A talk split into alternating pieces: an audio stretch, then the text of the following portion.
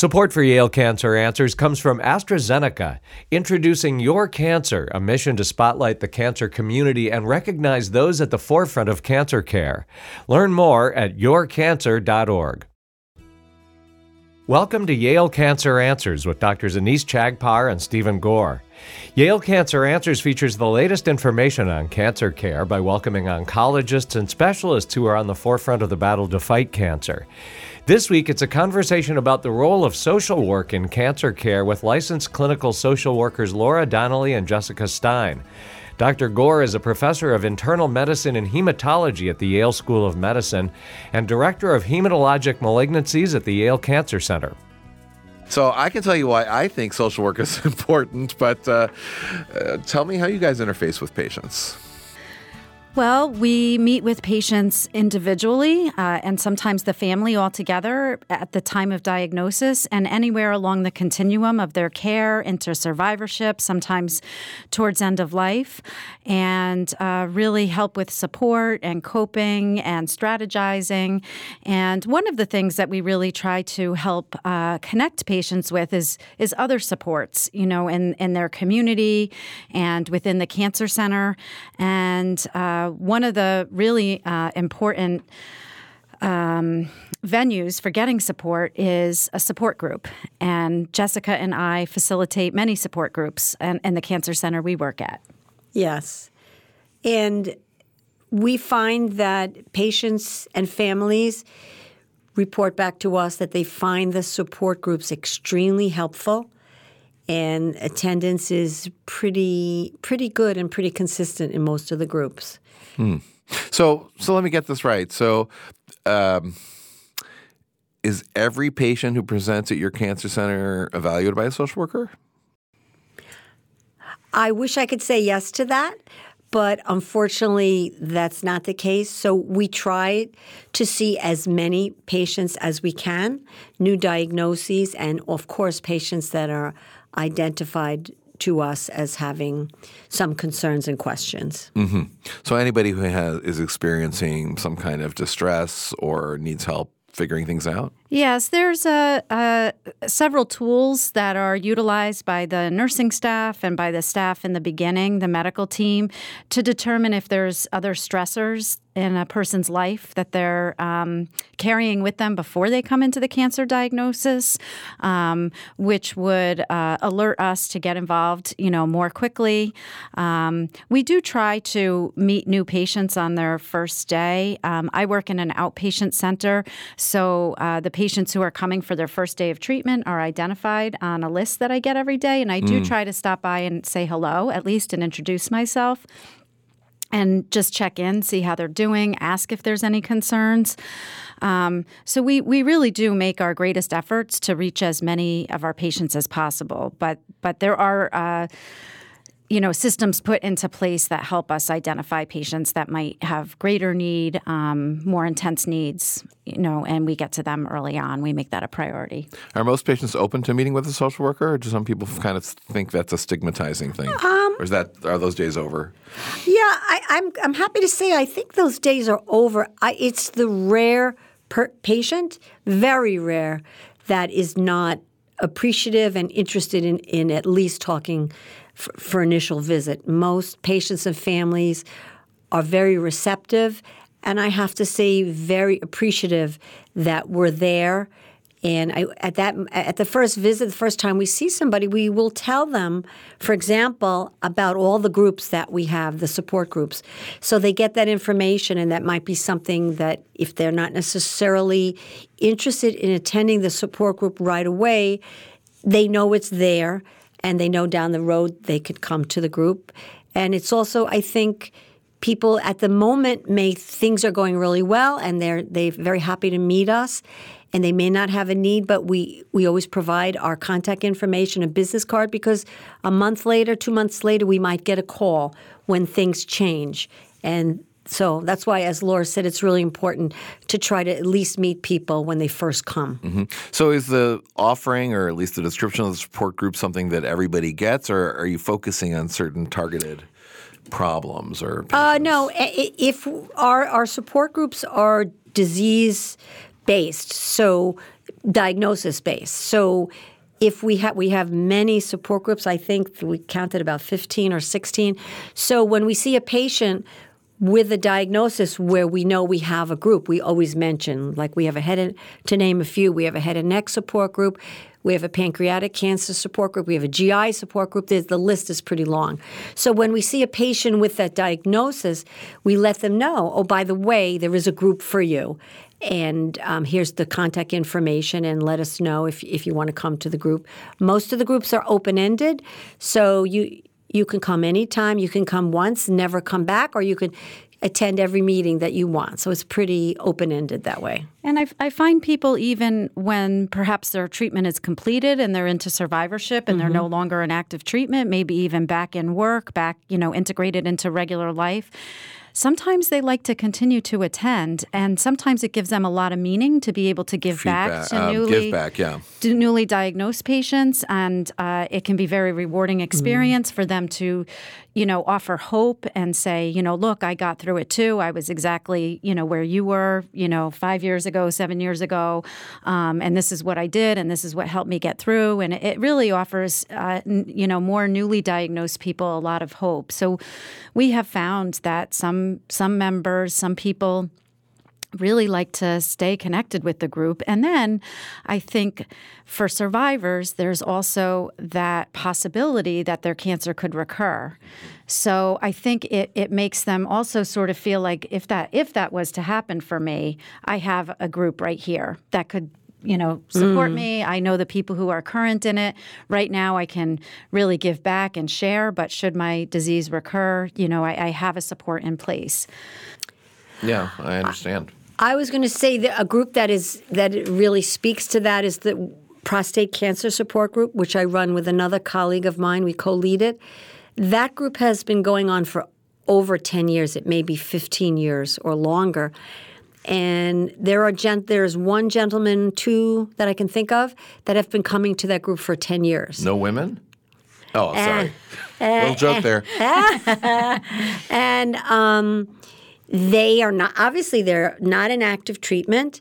They're post treatment, but they like coming to the group. They they offer a lot of support and information to newly diagnosed people. And in addition, one of the gentlemen has said, "I keep coming here." because everything with me is stable now. But if this should recur or something happens, I know I have a place to go. Well, I will be supported and I will get information that I may need. Yeah, I can imagine in prostate cancer that's so important because there's so many choices of primary therapy mm-hmm. and there's all this often uncertainty because recurrence can take uh, happen later and all that mm-hmm. sort of mm-hmm. stuff. So I, I, can see where that would be, uh, you know, especially useful in that population. Now, are, are the are the groups um, only for patients, or are family members and partners welcome, or it's really a patient-oriented thing? What is it? Well, they're they're actually for both. Um, we do have, uh, you know, at our cancer center, and I know many cancer centers. In fact, I think it's actually a um, a standard of care that support mm groups are provided in in national cancer centers, major cancer centers. Mm-hmm. So um, uh, where where I am, um, we do have some groups with both uh, patients and families where family members are welcome, and we have a group just for family members. It's a caregiver support group, mm. and and family members. I use that that word you know loosely because it can be a good friend, it can sure. be anyone who is really supporting a person with cancer. Um, so there's, they there's have the unique issues, group. right? Oh, for sure, for sure. Mm-hmm. I also think there might be. I'm correct me if I'm wrong, but I there might be some benefit to patients sometimes being only with other patients. Uh, so that they can freely talk about how they feel about abandoning their families potentially, or the stress their family's putting on them. They might not want to say that if their mm-hmm. partner is there. Or their and the flip side is, I think there's a benefit to family members meeting without the patient there because then they meet with other caregivers. So how frustrating it is. Yeah, caregivers and what their fears are and, and over how overwhelmed they feel, et cetera. Where they would feel guilty, I think, expressing some of those emotions in front of the patient. With other caregivers, I think they're free to express those feelings and get support. What's the difference between a support group and a therapy group, or is there really no difference? I think there is a, a, difference. I think when when Jessica and I both went to social work school, we really we did we did a lot of training on different types of groups, and I think a therapy group has very specific goals that you know um, each person wants to attain, and I think a support group we're really meeting people where they're at right now, and it's really the goal is really just to help and support. It's not to maybe um, achieve some personal goal. I think that's Do correct. Elaborate on that? Yeah, I, and I think the support groups that we run, where if it was a therapy group, I think it would not be so open ended. It would be a set number of people, perhaps like six sessions, something like that. Mm-hmm. Whereas support groups are very open ended, and it's really not to address individual sort of psycho, psychological issues. It's the, you're there to address very, something very specific, which is dealing with my cancer and how it's affected my life and the treatments, et cetera, and my fears. So that that's the focus. And it is, as I said, very open ended. You can come once, never come again. You you could come every time the group meets. Mm-hmm. And they're they're all facilitated by professionals, by mental health professionals. They're all facilitated by LCSWs like Laura and myself. Uh-huh. Yes, uh-huh. by social workers. Mm-hmm. Gotcha. And you know this this kind of drop in thing. You know, I, I kind of get that, but I also wonder about like, don't people require some time to sort of be comfortable with each other? And if people are just kind of dropping in all the time, how open are you going to be? Or am I kind of, is it just not that big a deal? Well, I can say in the groups that I run, with the five of them, I would say there seems to be a core group of people mm. who are consistent in their attendance. And then we will have new people that will come newly diagnosed, and sometimes they stay on, sometimes they don't. But what I do find in part of the group dynamic is the core people are very proactive and very welcoming of new people and embrace them. Mm-hmm. So that's the good thing. Yeah.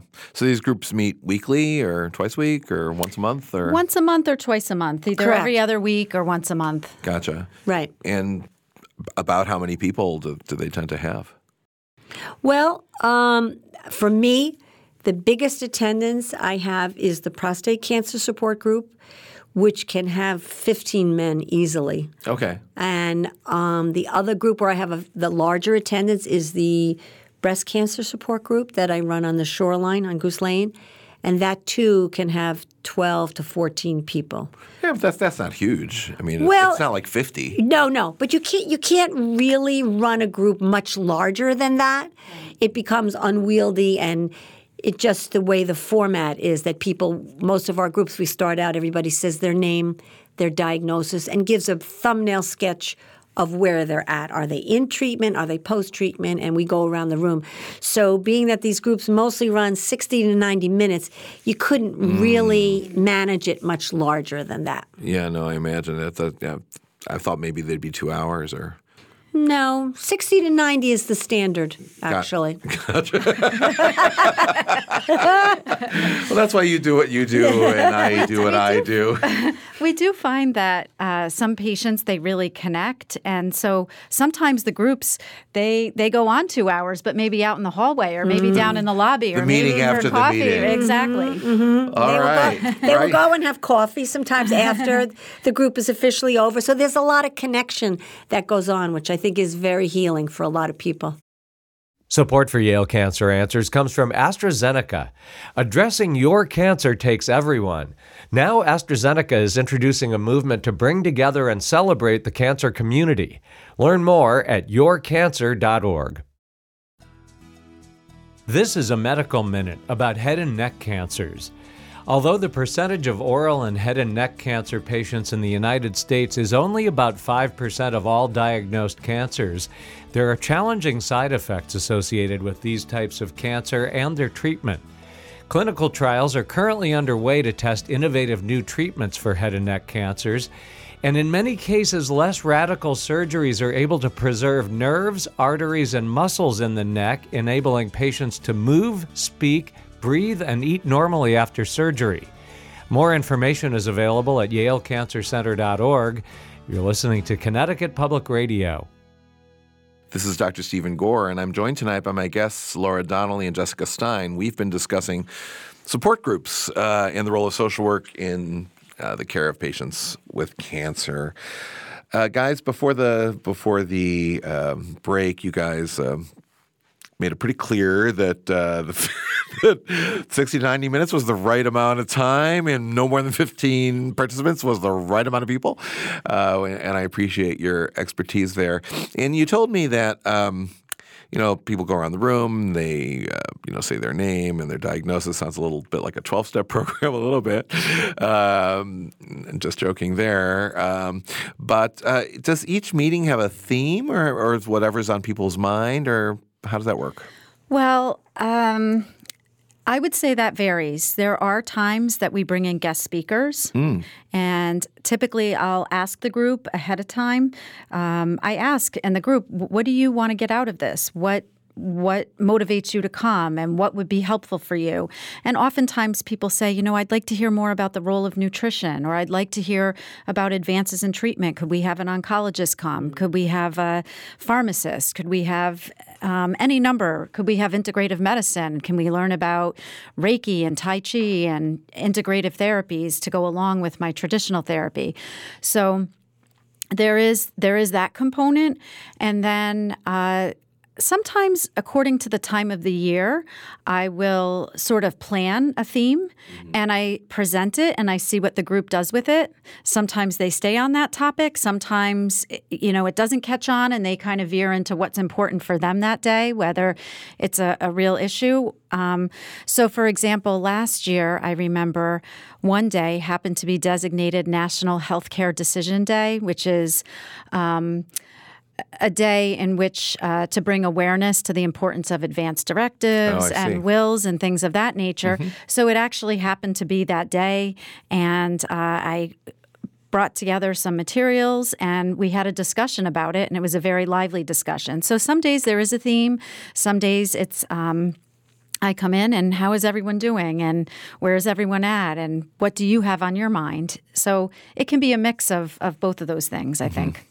Do you ever find a time when like you open it up like that, and then it's like the the old Saturday Night Live skit where the radio guy is? You remember this? And he's waiting for the call ins. He says, "I'm going to kill this cat if somebody doesn't call." There was like dead silence. I have to say that uh, that's never really happened in a group I've run. I think because if you have cancer and if you are in treatment or post treatment, there's a lot to talk about, and I, that's just never happened. But I think Laura's point is is well taken in that the patients own the group. So we we try to listen to the patients uh, as to what they want. So like Laura said, some weeks it's very open ended, and some weeks I know in one of my groups for the prostate group, issues about sexuality kept coming up, kept coming up, and we my the co leader and myself we said to the group, would you want somebody to come here to talk about um, those issues? And they were like, yes, absolutely. So we were able to get a, a, local physician, a Yale physician who deals with those issues to come and speak about that. So, so it's driven, as Laura said, it's driven by what they want, and we try to to to listen to that. Mm-hmm. And you mentioned that some of the people in the group, you know, may get close and have. Um, you know relationships outside of mm-hmm. the the group and i'm wondering you know given that you you know the groups have cancer patients and i assume some of them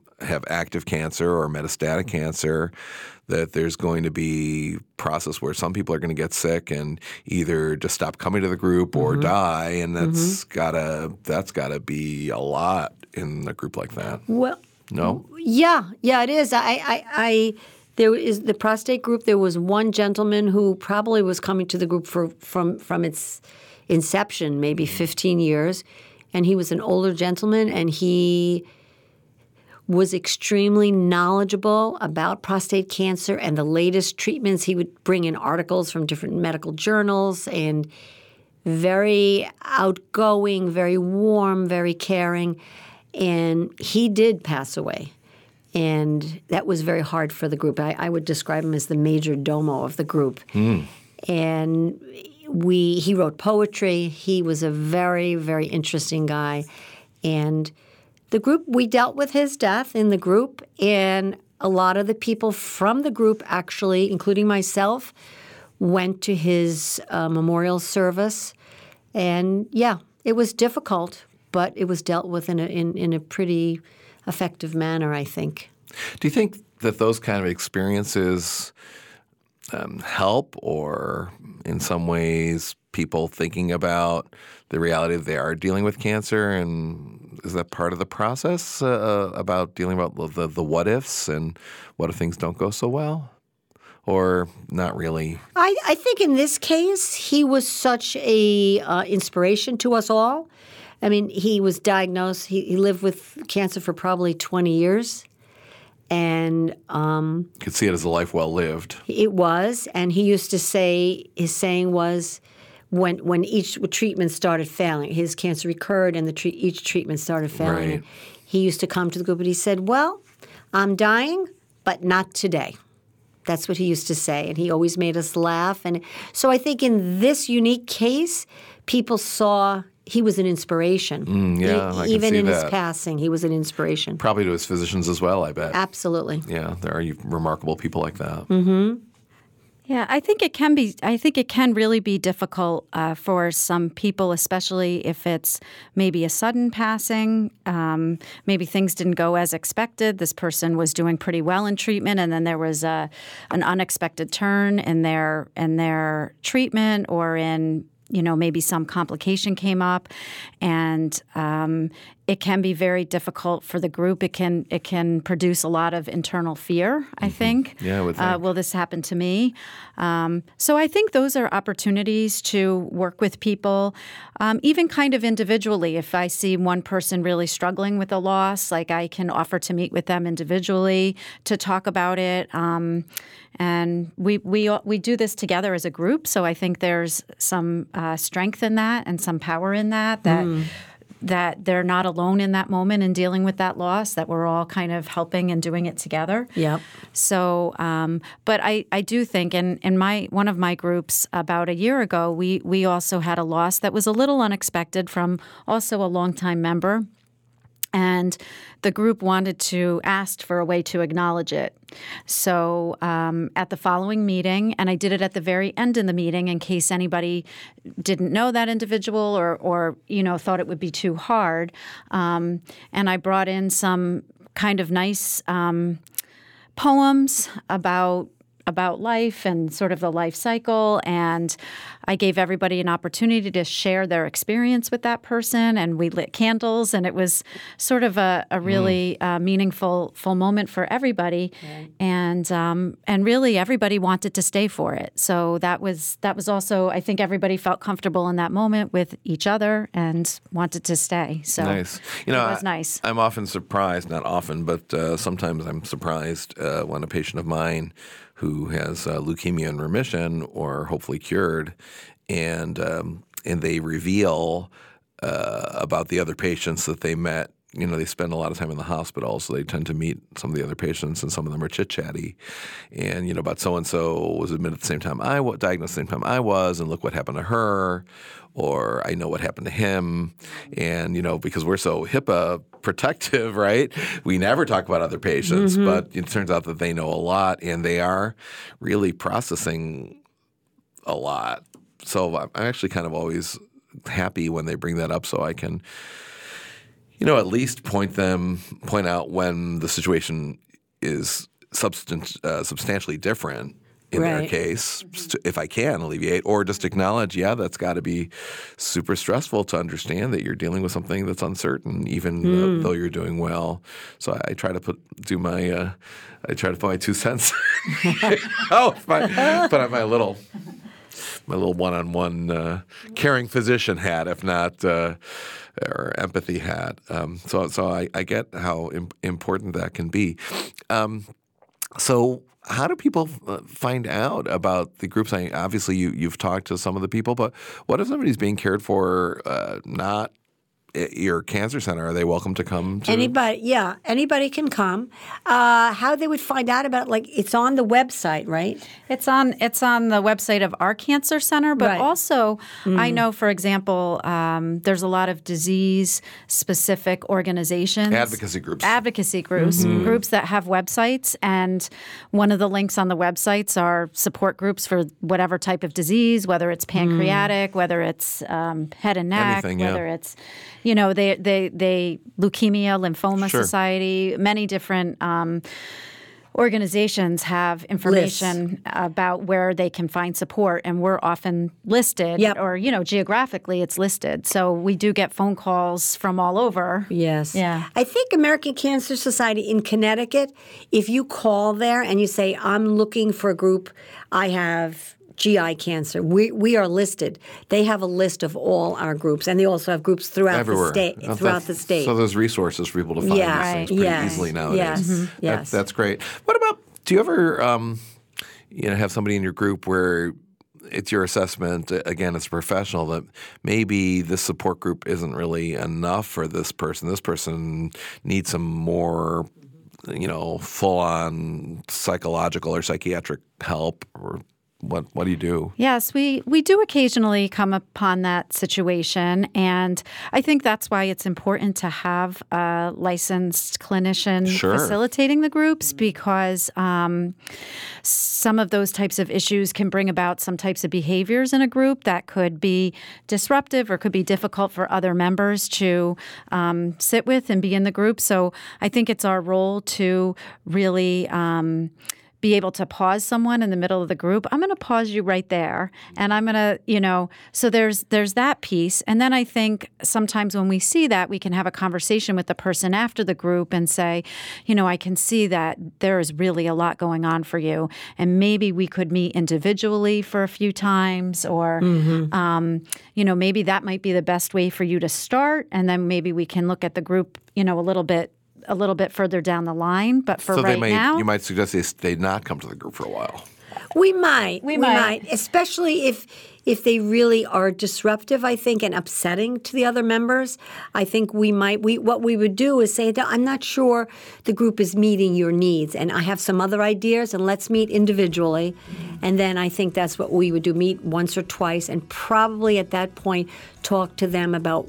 In our assessment, what we think would meet their needs, and more than likely that might be an individual therapist, which we would work on getting them a referral to. So you might refer them to, to full on therapy Correct. outside of your. Right. um, But if the issues are not so, I mean, they're there, but they're not so disruptive, and we can work with it in mm-hmm. terms Sure. of using our facilitation skills, we really try to do that Right, right. first. So maybe they maybe they need both. Maybe they need some time by themselves, True. but they can still, like once it's pointed out to them, they can behave. I, I, it's not always a negative behavior, but I mean, you know, Right. Right. just watch out for the behaviors that Right. are of concern to the other people. Right.